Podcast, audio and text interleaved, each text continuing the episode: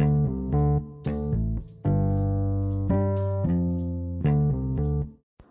right, everybody, welcome on into the 18th episode of the Wasatch Basketball Podcast. I'm your host, CJ Dieters.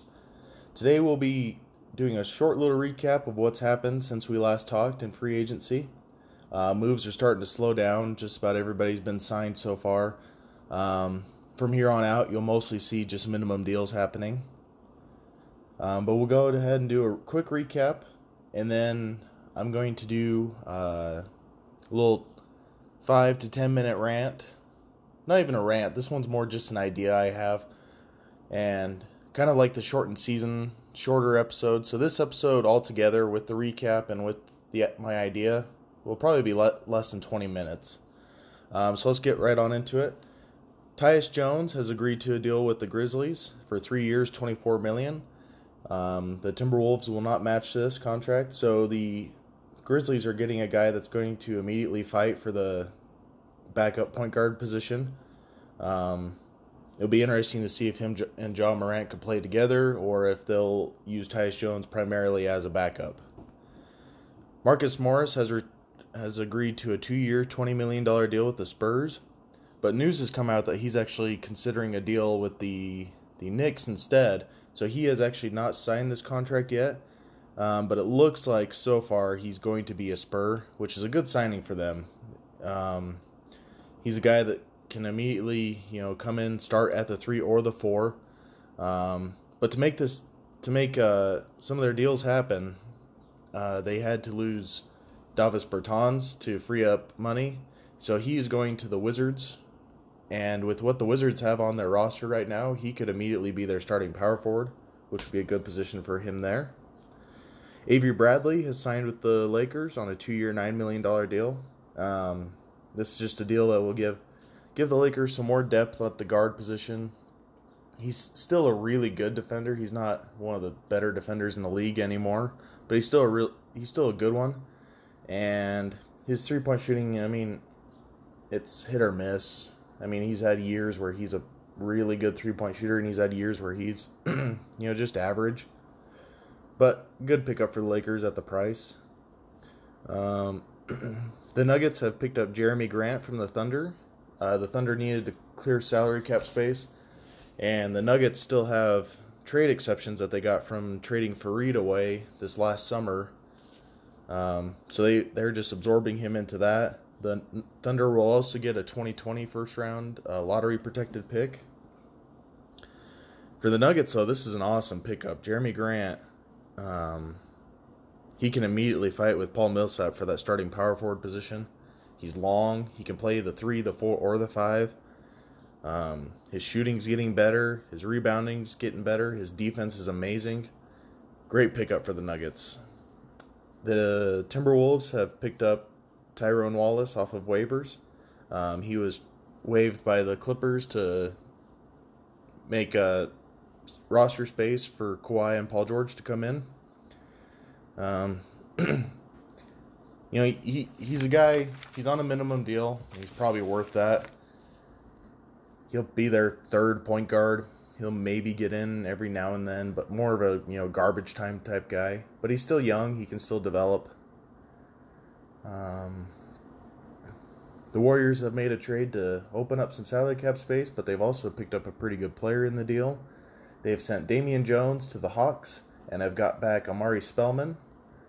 Um, now, Damian Jones is a guy that can go and fight with uh, Alex Len there in Atlanta for the starting center position.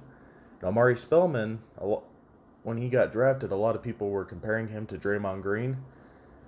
So, if he actually can develop, the Warriors could let Draymond Green go and a deal I've talked about quite a bit, and I'm probably going to just keep mentioning it because I want to speak it into existence, is uh, sending Draymond Green to the Magic and getting Aaron Gordon back. I think it would be a great deal for the Warriors, and again, I hope they do it. I'm going to keep trying to speak it into existence. The Warriors have also picked up Alec Burks on a one year minimum deal.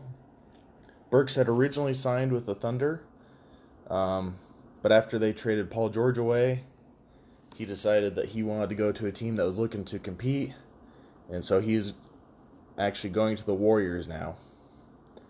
The Hawks have picked up Jabari Parker on a two-year, $13 million deal.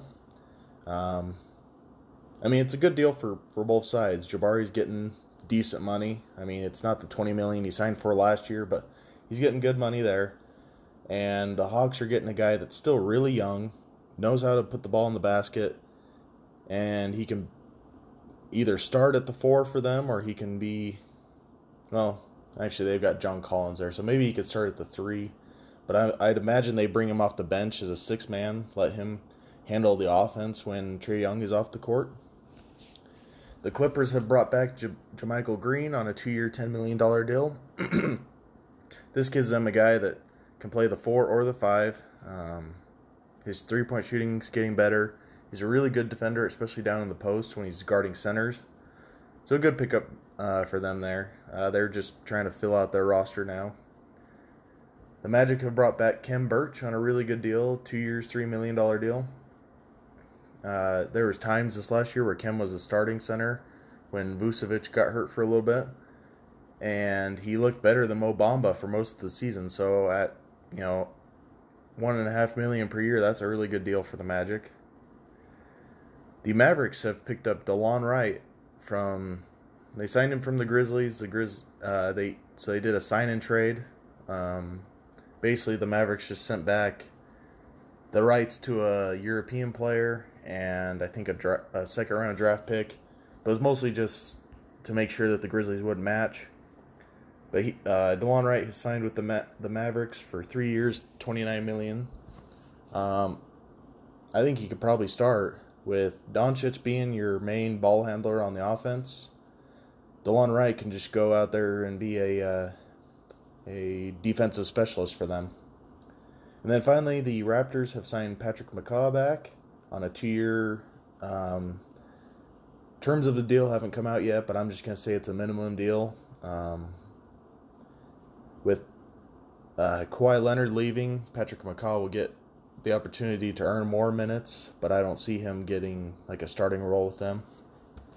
So with that, we're pretty much up to date with everything that's happened in free agency so far.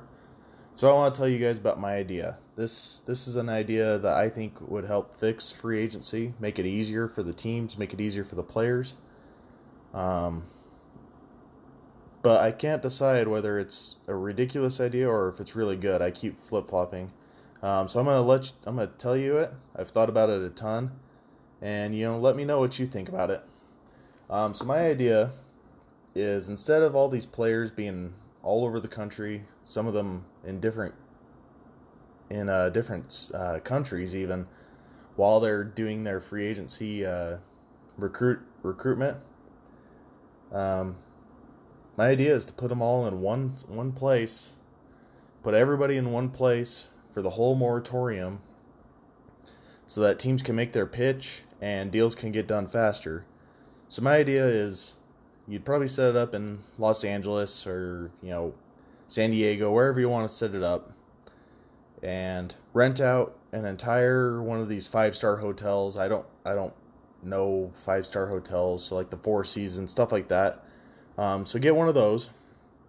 And my idea would be you put anybody that's involved in the league office, um, so the commissioner, anybody that's any, all their lawyers, all that kind of stuff, they would have a floor. You put agents on a floor. You put all the players scattered throughout the hotel. And you put all the different teams uh, representation scattered throughout all the hotel. And then what you do is set up a, a meeting with, with these players in hour long slots.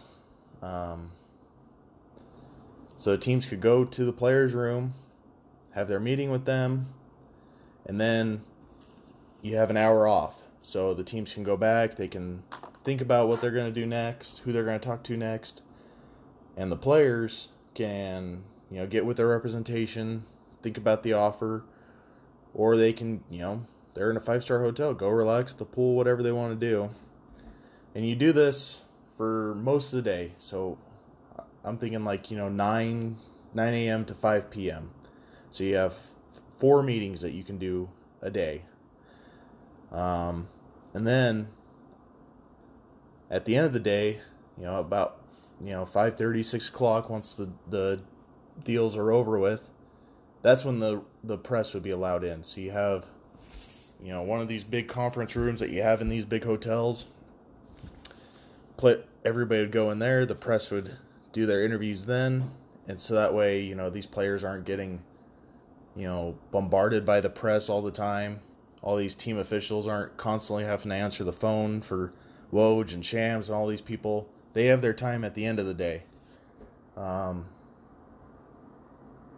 you know, and and with this, you know, the, the moratorium lasts from the 30th to the 6th. I mean, you could sign within the first five minutes and just kind of hang out. You know, hang out at this hotel. Uh, you know, maybe take your wife or your your significant significant other or whatever. Hang out at the pool. Um, hang out in the city.